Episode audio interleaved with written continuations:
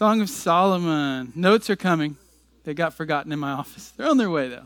Song of Solomon. Everybody's of age to listen to this today? 18 and older, right? It's about marriage, so you need to be of marriageable age. I've heard it said that the Jews did not allow a man to read uh, the Song of Solomon until he was 35. That might just be an old Jewish wives' tale, but it is often mischaracterized, taken out of context, misused, twisted. So, Song of Solomon, the last of the wisdom and poetry books. In fact, one of the issues we're going to discuss is is it wisdom or is it poetry? And these are combined together, right? This section called Wisdom and Poetry. While we're waiting on the notes, who can remember the wisdom books we've covered? What, what, what books are pure wisdom that we've covered?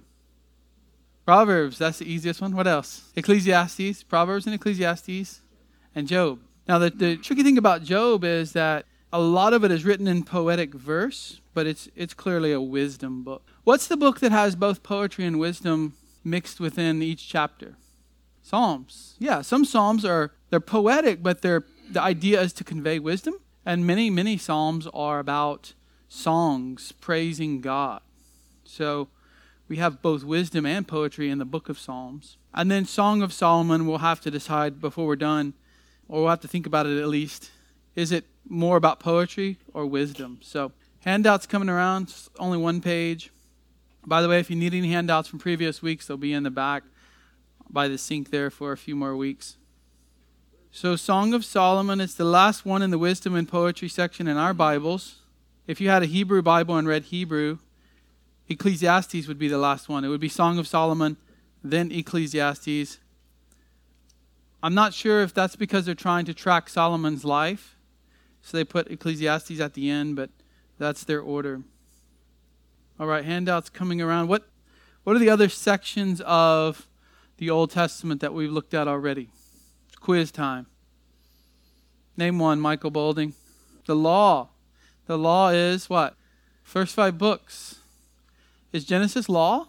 Well, it's not technically law as a genre, but the whole section is called the law. Why? Because from Exodus through Deuteronomy, four out of five books deal with law for Israel, the Mosaic law. So, whatever a thing is mostly about is what it gets labeled as. And so, Jesus says the law and the prophets. The first five books, and then everything else is considered prophets, or the law and the prophets and the writings. Okay, there's law. What else?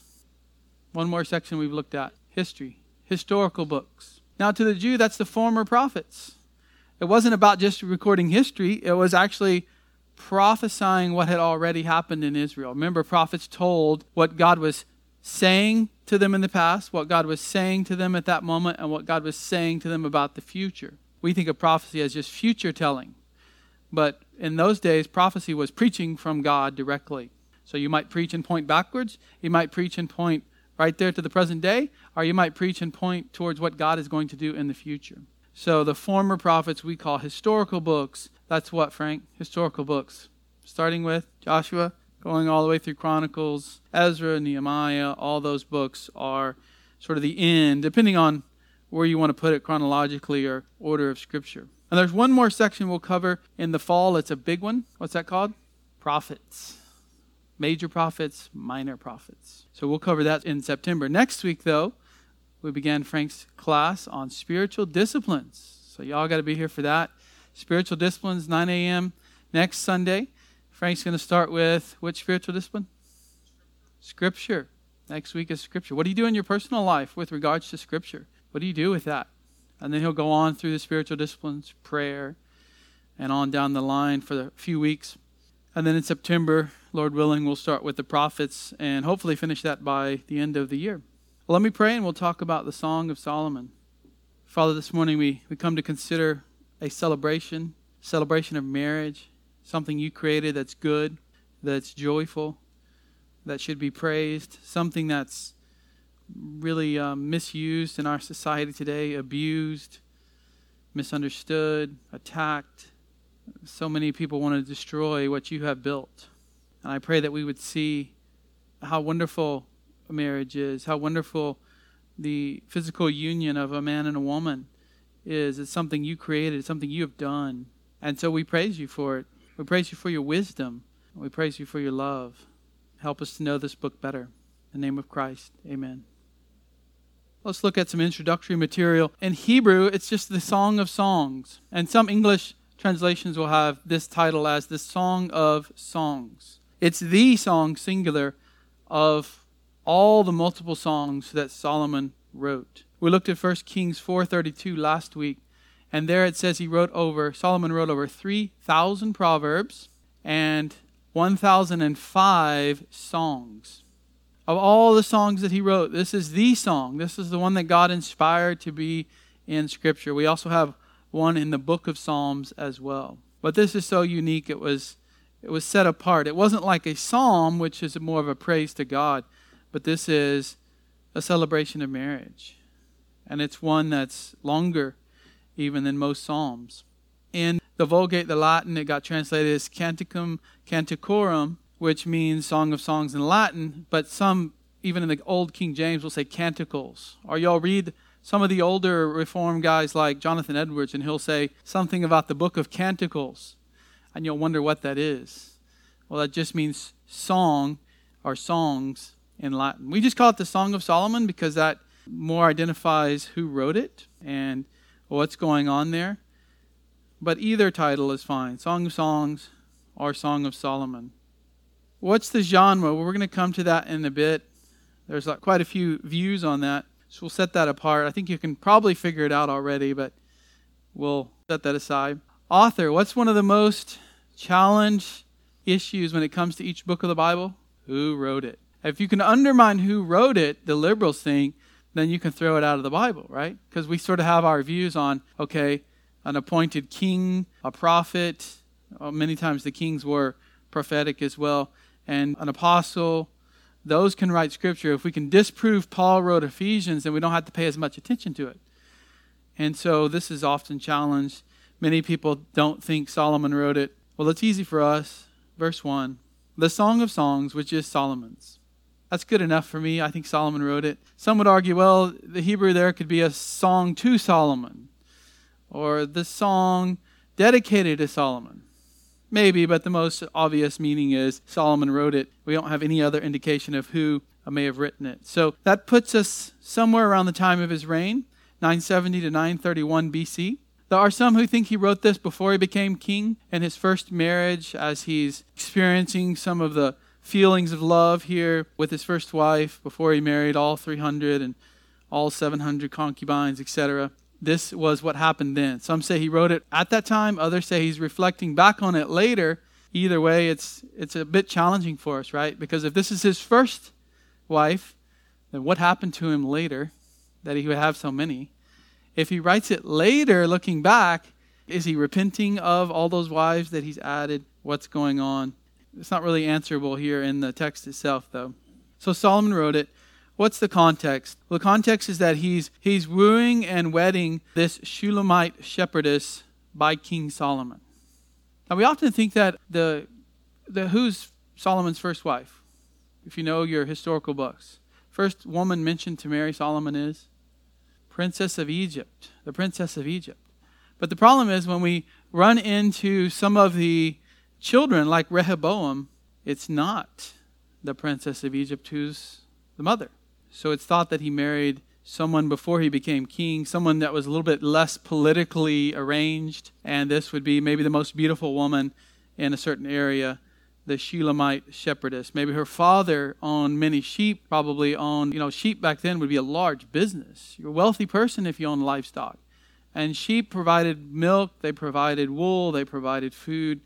So that was the business to be in. And they were easy to raise on the hills where you just had grass growing. Yeah, he would have married before he became king. And then, because, you know, he would marry at a marriageable age. I don't recall exactly the age he was when he became king, but he would have been older at that point. You know, it would be strange for him to wait to become king to be married. But we see that the, the princess of Egypt is given to him as a wife, and that's probably politically motivated. And he builds her a whole house, and she's, she's sort of his trophy at how powerful and how wealthy he is. So she's probably uh, a beautiful, maybe daughter of a wealthy businessman in his kingdom. So, what's the theme? What's the book about? Well, it's about romance. Now, there are other views. We'll look at those later. There's a popular view in church history that it's talking about Christ and his church, or God and his love for mankind. But if we just do a literal understanding of the text, we're going to find that it's about romance, God's view of love and marriage. Why is it here then? The purpose tells us why it's here. Why is a book about God's view of love and marriage here? It's to celebrate it. It's that simple. And early Christians and medieval Christians and Reformation Christians had a problem with that because there's a lot of metaphorical language here. There's a lot of imagery. And the view was that the Christian life was more spiritual and not so much about the physical. And we needed to focus more on spiritual and set aside the physical. That started in about Augustine's day, and it continued on through the ages, through the centuries. So you come to the Song of Solomon, and what do you do with it as an ancient theologian, pastor, reader of the Bible? Well, it's got to be something else. And hey, we've invented this thing called an allegorical interpretation. And when you have an allegorical interpretation, the words here don't actually mean what you think they do. Yeah, there's a literal understanding, but that's real basic. Who cares about that? We want to get to the greater understanding, the allegorical interpretation. And so that's where you get some names for Jesus out of this book. Who's heard of the Rose of Sharon? Anybody heard of that for a name of Jesus? Y'all seen in the posters with all the names of Jesus? The Rose of Sharon comes from this book, and there's no context that it's Jesus. The Lily of the Valleys. In fact, just look at 2 1. I am the Rose of Sharon, the Lily of the Valleys. Both of those are considered by some people to be names for Jesus. But it's the, the bride, the bride of Solomon, the lover. So this is a literally interpreted book. It is, at its root, a book about romance, God's view of love and marriage. What kind of outline? Well, any kind of wisdom and poetic book is difficult to outline, and this one especially. I'll just suggest a couple. Actually, I have three in here, so you can choose. If you're going to study this book and start maybe considering teaching it, maybe you want to go through it with your spouse, uh, these are the ways you could section it up. The first two chapters plus five verses in chapter three are about entering into love, going into the relationship of marriage. 3 6 through 5 1 is about being united in love. So it's about what, what is the wedding and marriage about. And then section 3 is struggling. There's some problems. 5 2 through 8 4. There's some problems that have to be dealt with in marriage. And section 4, growing in love. That's the last 10 verses. I kind of like MacArthur Study Bible outline. This is adopted by many here. Simply the first three chapters are about courtship. That's the leaving of Genesis 2:24. Then consummation, that's the cleaving, coming together as husband and wife, and then celebration, the weaving together. There's nothing about problems in this outline, right? Not that MacArthur's trying to gloss over that, but that just is assumed to be in the weaving. Let's look at Genesis 2:24. This is the first place we see something about marriage in the Bible. So God's created man, he's created woman. And let's just pick up in 23 because the first bit of love poetry is right here in Genesis. The man said, This is now bone of my bones and flesh of my flesh. She shall be called woman because she was taken out of man. So this is part of him, he says. And then God's word here says, For this reason a man shall leave his father and his mother and be joined to his wife. Old King James was cleave. And they shall become one flesh. That's the weaving there. And the man and his wife were both naked and were not ashamed. So there's the, the first little love poetry and marriage right there in the Bible.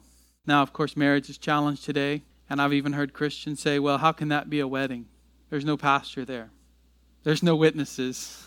I've actually heard, you know, a, a Christian once asked me, and they said, uh, how do we defend that that's a wedding instead of just sort of a union? Uh, what do they call them these days? Where they're just united? What is it? common law marriage or all these unions that they're coming up with. Well, God was the one who married them. And the, the pastor's just really in the in the wedding, the pastor's just sort of leading it and preaching at it today. That's a it's an adopted tradition, which is good, but the pastor's not magically uniting them. God is doing that even today. God did it with Adam and Eve. So back to Solomon. Let's look at a few of these. Maybe you guys can pick up some poetry to read with your spouse, starting just in chapter 1. May he kiss me with the kisses of his mouth. For your love is better than wine. Your oils have a pleasing fragrance. Your name is like purified oil. Therefore the maidens love you. Draw me after you. Let us run together. The king has brought me into his chambers. So here we have what appears to be a woman speaking. She's speaking of the man who's who's coming to marry her, who's pursuing her. And she mentions the king. We will rejoice in you and be glad. We will extol your love more than wine. Rightly do they love you. And she says, I am black but lovely. Probably just really dark is the idea. She's out in the field working with her dad's business. She's gotten a dark tan.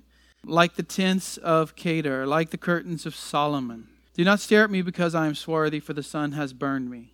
My mother's sons were angry with me. They made me caretaker of the vineyards, but I have not taken care of my own vineyard. Tell me, O you whom my soul loves, uh, or where do you pasture your flock? And so she's speaking to her lover, Solomon, the one who is pursuing her. And then we have the man coming in here in 8. If you yourself do not know, most beautiful among women, go forth on the trail of the flock, pasture your young goats by the tents of the shepherds. So there's a lot of visual language here. It's not hidden code for sexual stuff.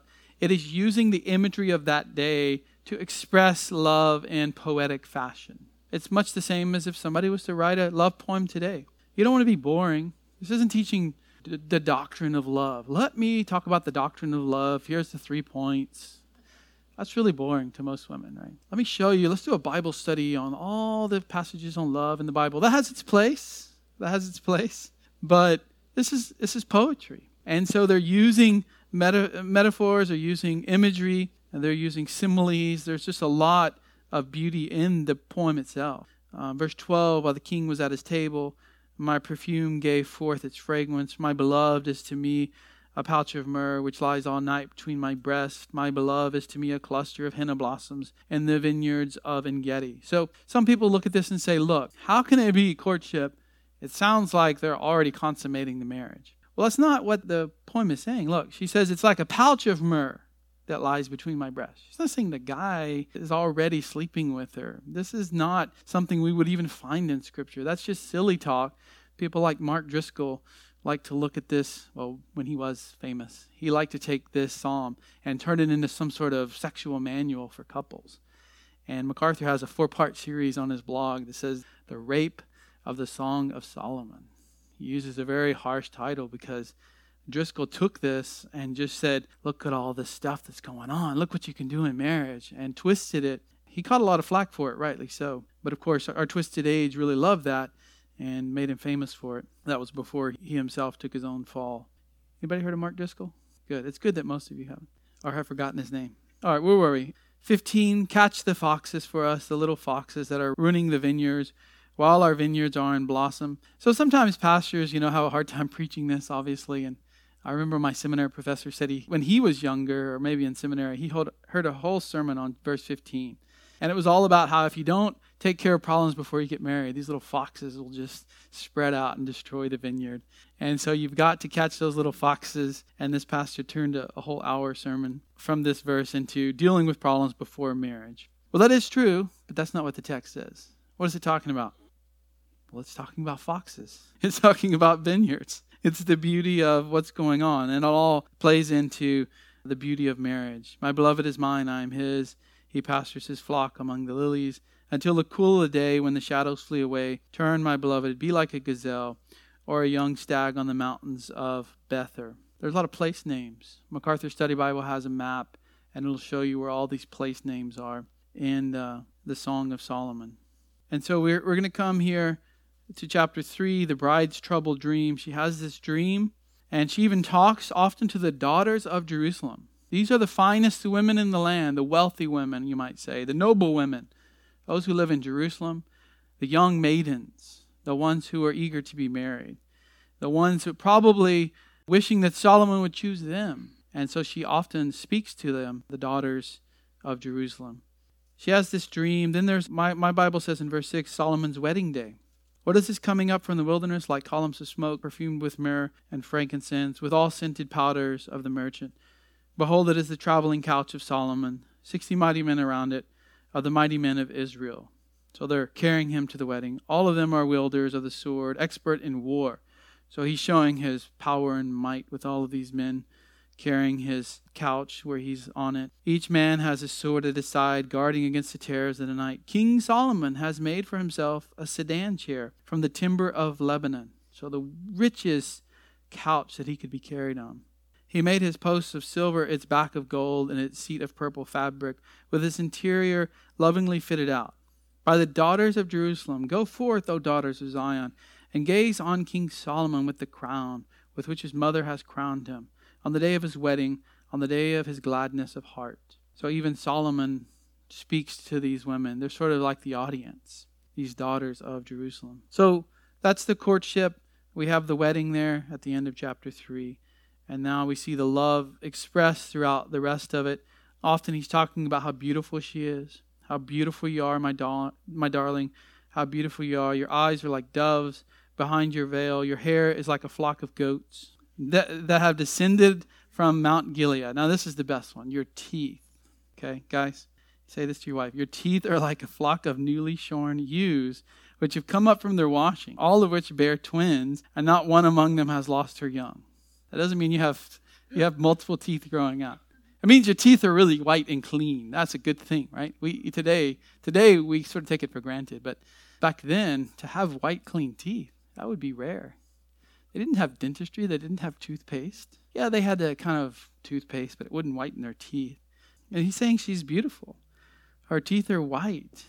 And this just doesn't work too well in our context. But back then, this was like the best thing you could say to your wife. This was Great, this was beautiful. Your lips are like a scarlet thread, your mouth is lovely, your temples are like a slice of pomegranate behind your veil. Your neck is like the Tower of David, built with the rows of stones, on which are hung a thousand shields, all around the shields of the mighty men. Your two breasts are like two fawns, twins of a gazelle, which feed among the lilies. Until the cool of the day, when the shadows flee away, I will go my way to the mountain of myrrh and to the hill of frankincense.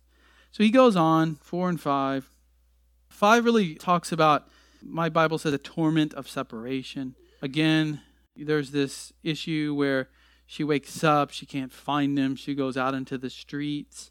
The guardsmen aren't very kind. In verse 7, the watchmen who make the rounds in the city found me, they struck me and wounded me. The guardsmen of the walls took away my shawl from me. I adjure you, O daughters of Jerusalem, if you find my beloved, as to what you will tell him, for I am lovesick. So, newly newlyweds, she misses him. She goes out looking for him. Probably the guards thought she was a robber or a thief. You know, they they hit her. Oh, this is the queen. We better we better take her home. We're sorry.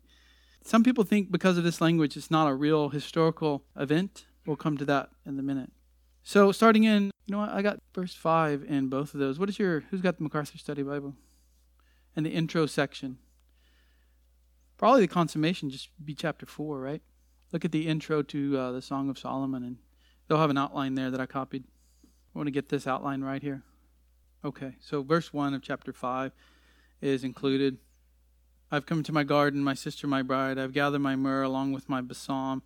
I've eaten my honeycomb, my honey. I've drunk my wine and my milk. Eat, friends, drink, and imbibe deeply, O lovers. So that's sort of the, I guess, the beginning of the wedding.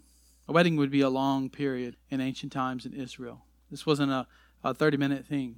This would go on for days, a week. All right, 5 through 8 celebration, the celebration. So 5 2 all the way through chapter 8, which is the end, is the celebration of marriage, the joys of it. We, we saw she was looking for him. There's an issue. Chapter 6, mutual delight. She admires him. Chapter 7, they speak to one another. And then it finishes. Verse 14 Hurry, my beloved, be like a gazelle or a young stag on the mountains of spices. So there's this desire to be with one another. They're in their honeymoon here, and marriage is wonderful.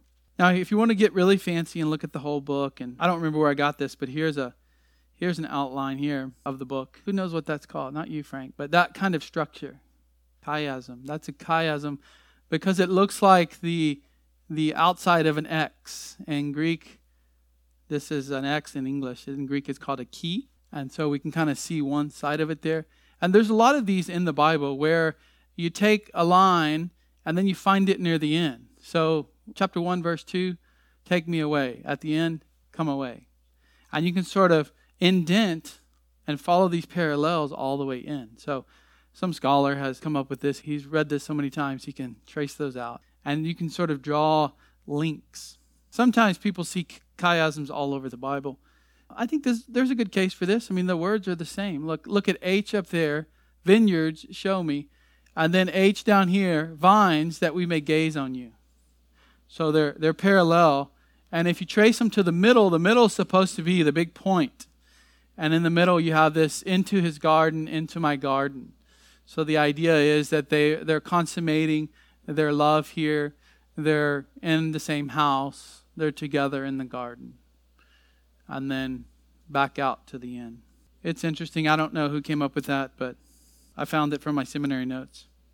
All right, let's look at the, the only key passage. There's a lot of good passages in this, but one person has called this the First Corinthians of the Old Testament here, 1 uh, Corinthians 13. Put me like a seal over your heart, like a seal on your arm, for love is as strong as death. Jealousy is as severe as Sheol. Its flashes are flashes of fire, the very flame of the Lord. Many waters cannot quench love, nor will rivers overflow it. If a man were to give all the riches of his house for love, it would be utterly despised. So, this is not lust. This is not worldly love. This is true, genuine love that a husband or a wife have for one another. And it's saying that love is so strong in a good way. It's so strong that nothing can quench it, nothing can put it out. Now, what's 1 Corinthians 13 about? It's a whole chapter about love. Not especially marital love, although it is applied that way, right? It's just Christian love. Christian love. Because Paul's saying, you have all these gifts and tongues and prophecy, and you think they're so great, but love is the most important thing as a Christian. Not this fake feelings and emotions that people have in the world, but real, genuine love sacrificial love, where you care for one another. Certainly, that's the case in marriage, right? That's your closest neighbor. If you're to love your neighbor, that's your closest neighbor. If you're to love the brethren, that's your closest brethren or sister in Christ. What is it the counselor says there in seminary, Frank, Dr. Street? Have you heard that story where somebody comes into him and says, I'm having a problem loving my wife? And he says to him, Well, the Bible says to love your wife as Christ loved the church. And he says, Well, she doesn't really feel like my wife. And he says, Well, the Bible says, love your neighbor. You're supposed to love your neighbor, even unbelievers. He says, Well, I don't even know if she's a believer. And he says, Well, the Christ says, Love your enemy then, if she's your enemy. Regardless, right? The point is love. You've got to love. So 8, 6, and 7, marital love. 1 Corinthians 13, love, but it also applied to marriage. I had to take a quiz in seminary on 1 Corinthians 13. How do I love my wife? Go write down the checklist of all those words and what they mean. And then she had to grade me. Then I had to turn it in. I won't tell you how I did. I like this quote from the MacArthur Study Bible. In contrast to the two distorted extremes of ascetic abstinence, this is the idea that developed in the church where you're never supposed to get married. And even if you are married, there's not supposed to be any sexual intimacy. And then lustful perversion, which is do whatever you want and the sexual realm, do whatever you want according to the world. So, in contrast to those two views, and often perversion is outside of marriage, of course, Solomon's ancient love song exalts the purity of marital affection and romance. It parallels and enhances other portions of Scripture which portray God's plan for marriage, including the beauty and sanctity of sexual intimacy between husband and wife. The song rightfully stands alongside other classic Scripture passages which expand on this theme. So, these passages are more doctrinal or maybe proverbial in the case of Proverbs. And then here we have just a poem about the joy of marriage and the joy of sexual intimacy. It's not details about the intimacy, but it's pointing to that. It's showing that there's a consummation that happens in marriage physically, and that's a good thing. That's to be rejoiced. Now, in the Catholic viewpoint, there's only one reason for sexual intimacy in marriage. Who knows what that is? What is it? Procreation. That's it. It's for procreation. There's no other benefits. Now, the Bible lists three or four other benefits, uh, which we won't go into now because this isn't a marriage counseling class. But these verses and this whole poem right here teaches us otherwise. Where's procreation in this?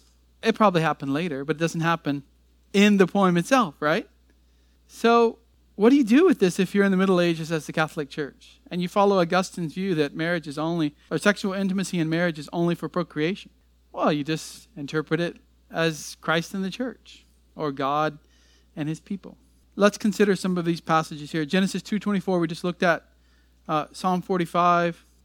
Some of these will go quickly. We won't turn to every one, but look at Psalm 45. My heart overflows with a good theme. I address my verses to the king. So the title in my Bible is A Song Celebrating the King's Marriage.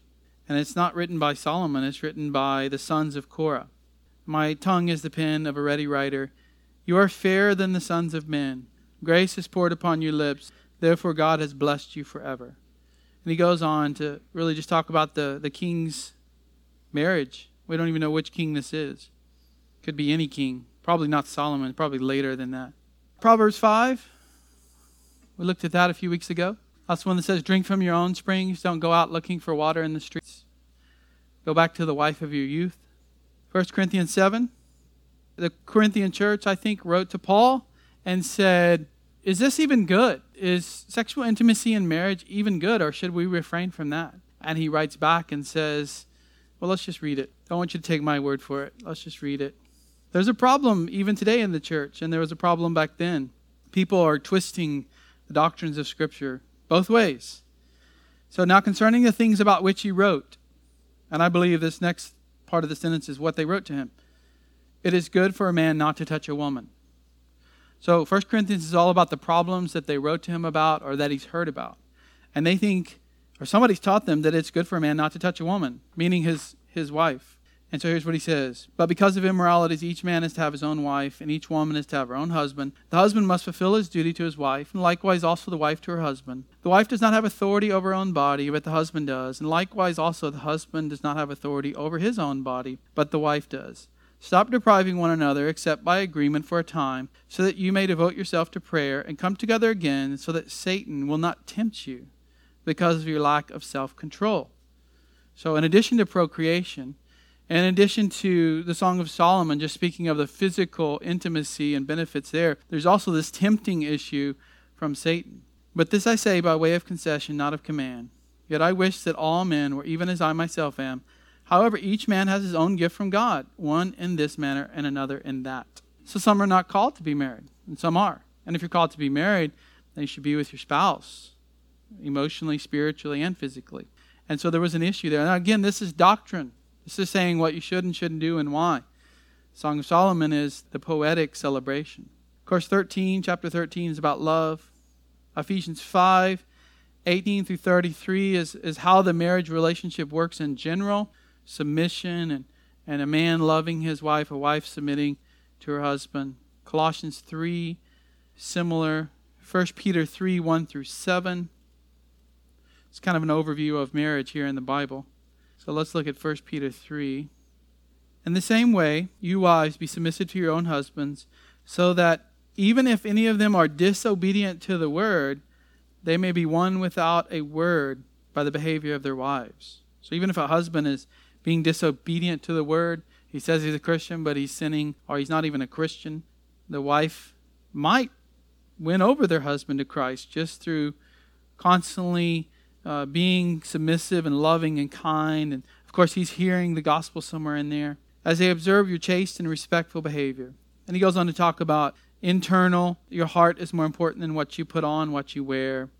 And verse 5 For in this way, in former times, the holy women also, who hoped in God and used to adorn themselves, being submissive to their own husband, just as Sarah obeyed Abraham, calling him Lord, and you have become her children if you do what is right without being frightened by any fear.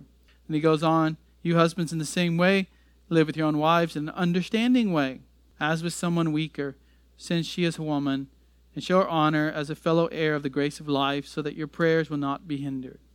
So, again, doctrine, how the relationship overall is supposed to work, not so much the physical aspect, but it is, of course, just a general overview of marriage. And then lastly, we'll look at Hebrews 13, which is sort of the other side of what we're seeing in Song of Solomon.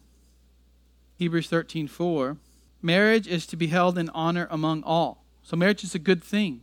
Sometimes Christians today say marriage is a bad thing. And there's even a big movement sort of in uh, young evangelicals and reform people that say, "Hey, we're single.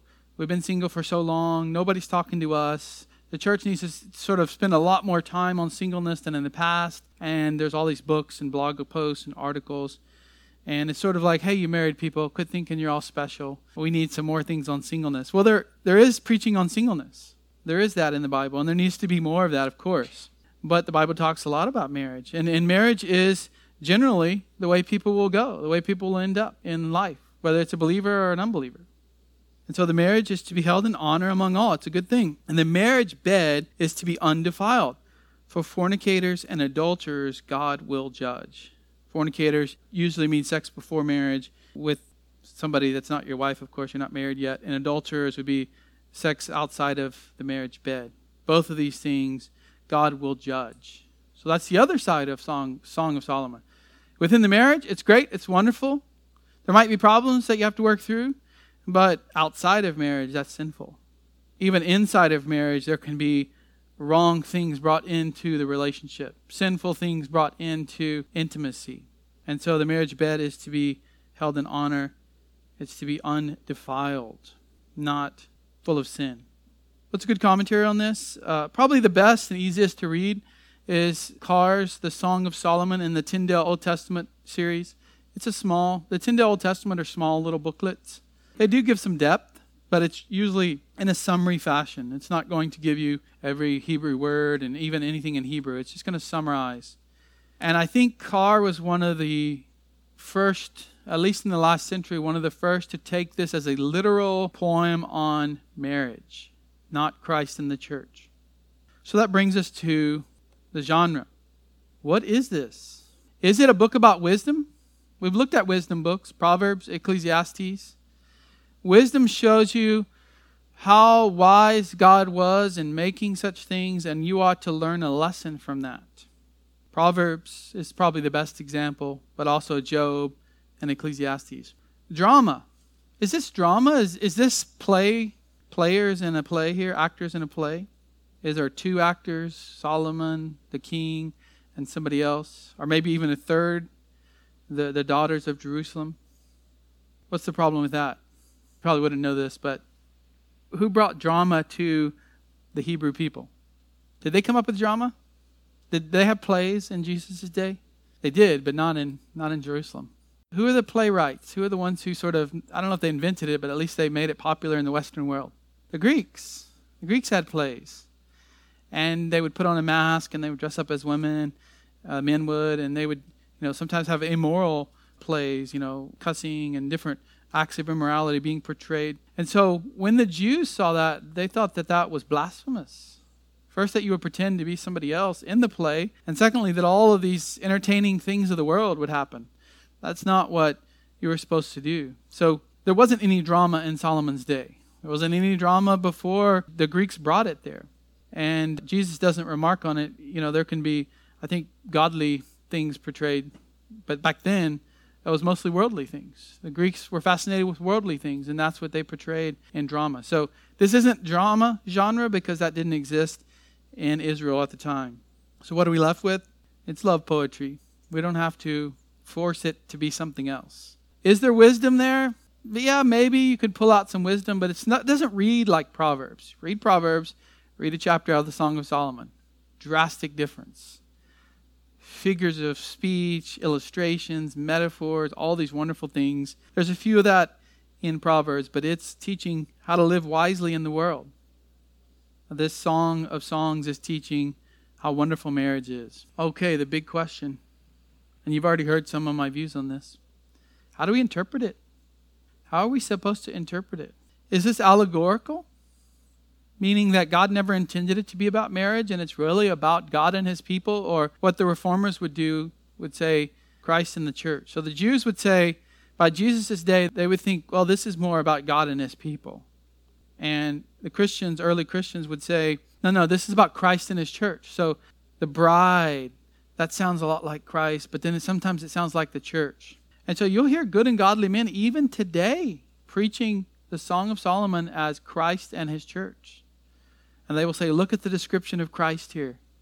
I don't know how they do it with the teeth and the goats and all that, but somehow they do, and they, and they allegorically interpret it. There's even a new commentary that came out a few years ago, professor out of Southern Seminary, and he's trying to make the case that it should be interpreted allegorically. Typological is similar. It says, okay, fine, it was about a real man and woman, but it was just pointing to Christ and the church. It was a type pointing to the future Christ and the church. We already dealt with drama.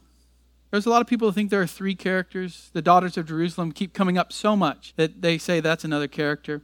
And the three characters really comes into view because you have the soon-to-be wife and the women of Jerusalem. So this feminist liberals really like the three character drama view because it says look at how much the women get to say and how much the women are portrayed and there's two out of the three characters are women.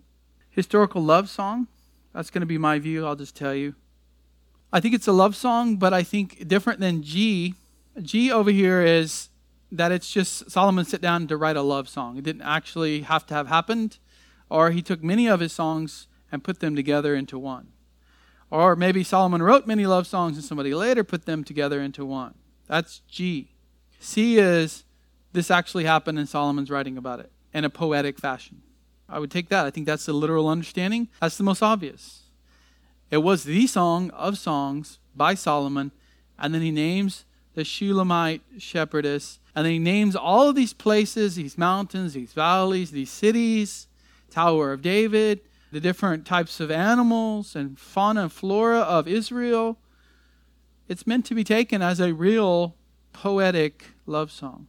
Cultic it means religious. I don't even know who would say that, but I guess it's here because it's on the list from my seminary notes. This means people would use this song when they go up to worship God. They would sing it. The Jews do, I think, sing this on Passover, but again, they take it as God and his people being represented in the book. Uh, 8 6 talks about love is stronger than death, it's stronger than Sheol. So that led somebody out there to think, well, this must be about a funeral. Talk about turning the joys of marriage into a funeral. Like whoever came up with that must have had a really rough marriage or something. Few marriages, I don't know. Wedding feast. There is some feasting and, and joy at the wedding but I don't think that's the whole book. And then, uh, of course, G is a composition of many love songs, or Solomon just writing about love in general. It's not meant to be taken historically. So, any thoughts, questions on this or the book itself? Well, you just said a good biblical hermeneutic.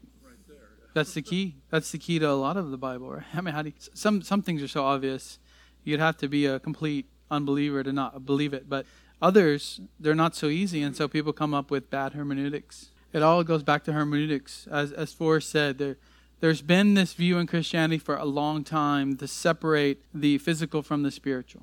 Because the world is full of sin, because we have sin, then we must separate that. And the Bible does call us to think on heavenly things, but it never says outright that our bodies are not worth anything, that they're worthless. Right? We're sinners, soul and body. And this view that our that our soul is perfect and our body's evil leads to this idea that we're going to sit in heaven with our souls forever on a cloud playing harps. So it's not only the view on earth that they take, but also the view of heaven is a sort of bodiless, no resurrection, no new heavens, new earth.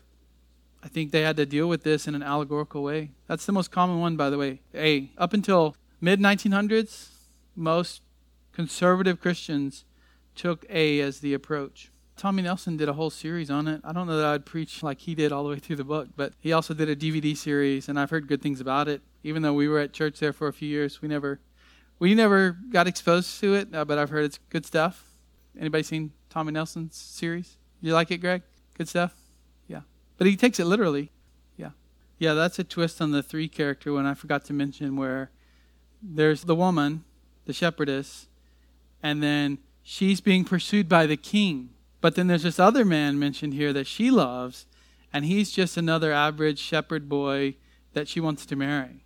But Solomon's chasing her to take her for himself. And she doesn't want to marry him. And he eventually he, you know, he, he captures her and then she escapes and I guess that's where the guards beat her and then she finally gets back with the shepherd. It's a, it's a more of a feminist interpretation there to show the power of uh, maybe the angry white king. I, I don't know. That's how it would be phrased today. But it's just sort of a power trip that Solomon's on. I think he wrote Song of Solomon, and then we have a large gap, and then he wrote Ecclesiastes at the very end of his life. So decades go by where he's in his sin. I don't think he's writing scripture. That would be silly. I don't think God would motivate Solomon to write scripture in his sin. But I think he repented in old age. And that's Ecclesiastes, probably right before he died. All right, did I answer all your questions? Do you want Frank's opinion on any of that? Hermeneutics. Hermeneutics. So, guess what we're doing after Old Testament survey? Hermeneutics. Probably should have done it before, but hey, anytime's good, right? Some of you weren't here then, so it's good that we waited. Hermeneutics, that's key. How do we interpret these books? Old Testament, New Testament? It all comes back to the principles that the Bible teaches us on how to interpret. So, in a year from now, we should be finishing up or have just finished hermeneutics, Lord willing. Let's pray. Lord, thank you for all of the Old Testament. Every bit of it is inspired, every bit of it teaches us, even though we're under the new covenant. It has so much to show us about you and about your relationship with mankind and about things like marriage and love. Help us to read it all, to love it, and help us, those of us who are married, to love our spouses like not only Christ loved the church, which is the greatest example, but like we see here in this Song of Songs. We pray, Lord, that you would help us to be faithful in our marriages. In Jesus' name, amen.